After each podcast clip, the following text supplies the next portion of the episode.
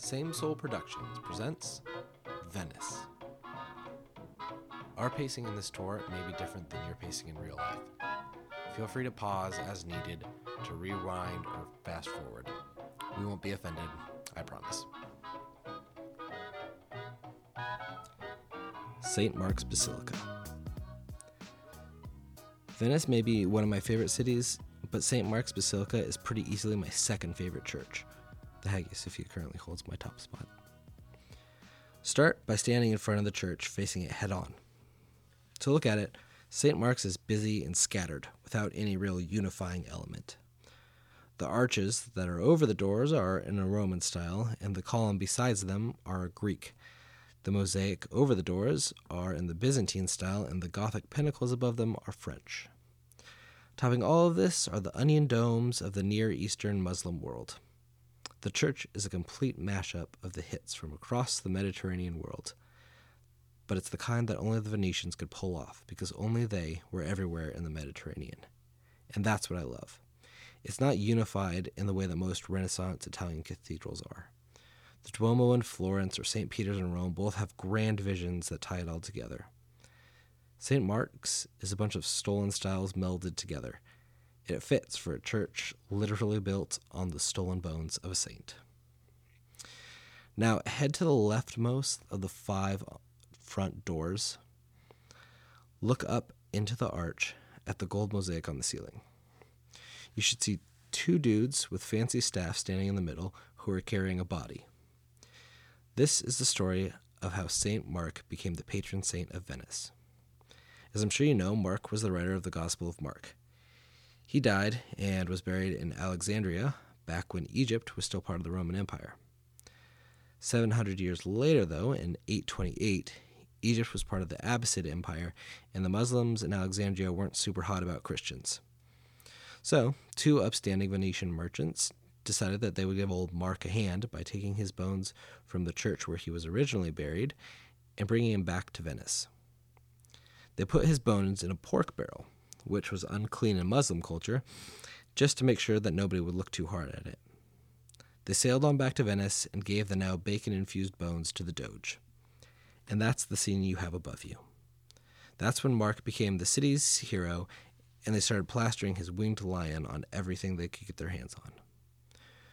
What's interesting is that the bones aren't delivered to the Pope or any religious authority, but regular to the secular Doge. He's the guy in the mosaic with the cool white collar, kind of off to the right. I also think it's funny that they're standing in front of this anachronistic St. Mark's Basilica because the church that's pictured, the one that's also right in front of you, wasn't built for 250 years after they originally brought the bones. They did, however, build a church here in 829 when the bones first showed up, but it was a much more simple church. In 1063, the church was greatly expanded and turned into what you see today. One more thing to look at outside before you get into the long line to head in. Above the center door, you can see four bronze horses. These horses were looted from Constantinople during that disastrous Fourth Crusade in 1204. Obviously, the Venetians were pretty proud of their loot, and it fits right in with everything else that they, let's say, liberated during their time on the top of the Mediterranean heap, leading some to joke that the building is designed in the early ransack style. All right, you can go get in line to go inside now. It's pretty dark inside, and they often have various sections closed off for restoration, so be ready to do some pausing. If there's anything you can't find inside, just use your imagination. The general impression of the interior is almost as important as anything else. And since you're going to be standing around, I'll give you a couple more things to kill some time. First of all, is St. Mark's a church, a cathedral, or a basilica? In fact, it's actually all three. Obviously, it's a church, but it's also a cathedral because it's the home church of the local bishop. It's also a basilica because the Pope said so, and it's also a basilica in the architectural sense because it has a central nave with flanking aisles, just like the ancient Roman basilicas. One more thing while you have some time to kill in line. The reason I love this building so much may be one of the reasons that my third cousin, five times removed, complained about it. A man best known by his pseudonym Mark Twain. Twain once wrote of St. Mark's, saying, quote, one lingers about the cathedral a good deal in Venice. There's a strong fascination about it, partly because it's so old and partly because it's so ugly. For its details are masterfully ugly. No misplaced and impertinent beauties are intruded anywhere. And the consequence result is a grand harmonious whole of soothing, entrancing, tranquilizing, soul satisfying ugliness. One's admiration of a perfect thing always grows, never declines. And this is the surest evidence to him that it is perfect. St. Mark's is perfect. To me, it soon grew to be so nobly, so augustly ugly, that it was difficult to stay away from it, even for a little while. Every time its squat domes disappeared from my view, I had a despondent feeling. Whenever they reappeared, I felt an honest rapture. I have not known any happier hours than those days I spent looking across the great square at it. Propped on its long row of low, thick legged columns, its back knobbed with domes, it seemed like a vast warty bug taking a meditative walk. I don't I don't know what that accent was, but I felt like I should do a Mark Twain accent, and I think I probably changed accents in the middle of it. I apologize. Okay, anyway, with that low point, now it's time to pause until you get inside the first set of doors.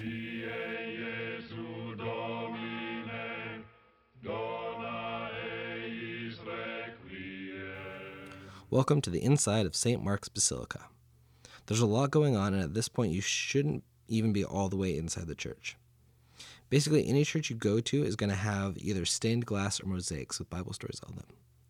Look at the arch over where they have the audio guide booth. Obviously, you don't need any of those because you've got me. Now, in the archway, not the dome, you'll see the story of Noah. You can see him and his sons cutting logs, building the ark, floating on the water, releasing the dove, the whole thing. If you were a medieval peasant, you wouldn't be able to read. You would, however, be able to read these pictures and understand their stories. That always gives me an appreciation for all this art that often gets overlooked in churches. It seems very not important, but this would have been the most important to the common Christian. All right, you can head the rest of the way in now. They move the entrance all the time, but eventually you're going to end up inside one way or the other.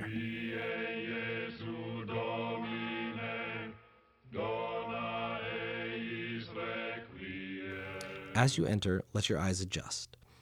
As mentioned, it's relatively dark in here since the Venetians weren't as big on stained glass as the rest of Italy was.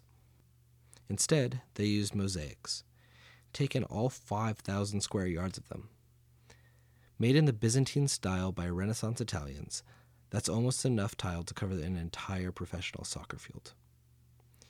Even the floors have mosaics. Some are geometric patterns, and others are more detailed. There's some peacocks on the floor, which are hands down my favorite floor work anywhere because peacocks gotta fly. I'm a peacock! You gotta let me fly! You may also notice that the floor isn't really level. As the sea rises and falls, the ground beneath the church has moved, and so has the floor, creating a sorts of waves along the ground of the church. Above the chairs in this center section is a chandelier, which connects all the way up to a central dome that depicts one of the church's most famous scenes. Though it kind of looks like an early design for the Death Star's main laser, it's actually depicting Pentecost.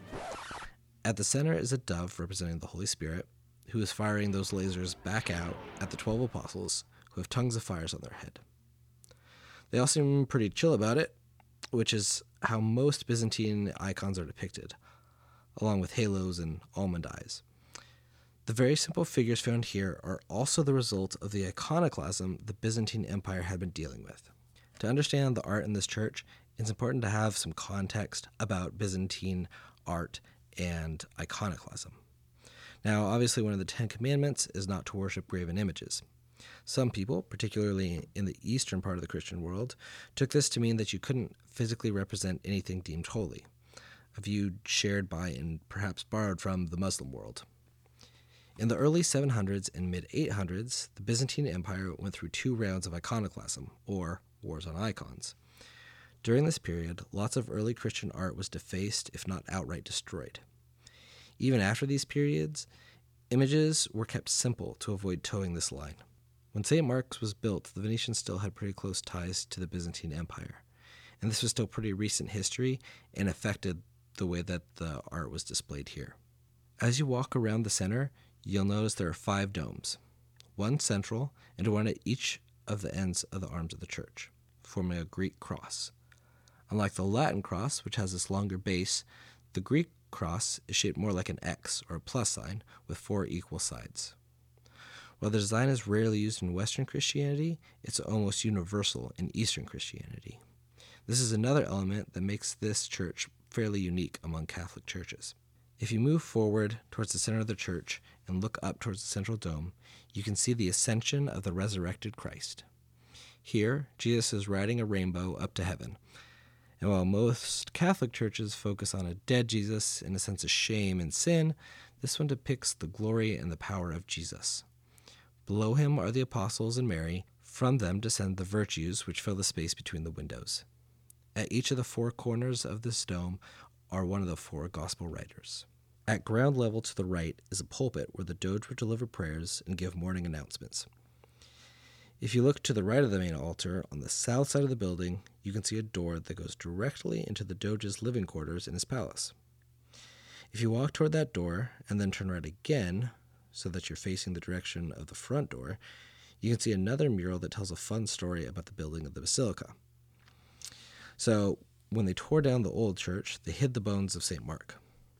Now, the building of the new church took a few decades, and when it came time to consecrate the new construction, apparently everyone had forgotten where they stored Mark's bones. Everybody got together to pray when suddenly the Doge was inspired to look inside a hollow column he was ecstatic to find the bones of St. Mark were hidden in the column. Who decided to put them there? I don't know. There's a treasury with some pretty amazing stuff back there if you believe in relics and really old stuff, uh, but you have to pay to see that. You can also see the high altar up close. It's covered in precious gems that the Venetians looted. It's pretty gorgeous. Um, also, the the bones of St. Mark were put back there after they took them out of that column. But again, that section costs extra. There's also a museum that's by the front doors. It's upstairs, but uh, guess what? It costs extra. I will say this the original four horses from outside, um, they're actually up in this museum. The ones out front are a copy. And I will share a fun fact about those horses before I finish. So the horses are made of bronze, but were originally gilded with gold, and their eyes were set rubies. Legend says that they were built during the reign of Alexander the Great, which would be about the 4th century BC, taken by Nero to Rome in the 1st century AD, then taken by Constantine to the new Roman capital of Constantinople in the 4th century AD. They lived there in Constantinople until the Venetians looted them during the Fourth Crusade. But you know what they say about those who live by the sword, and Napoleon snagged them when he led his own crusade and took the horses back to Paris. There they stayed until the empire met its end, and they were returned again to Venice. They lived outside until the 1970s when pollution began to damage them and replacements took their spot.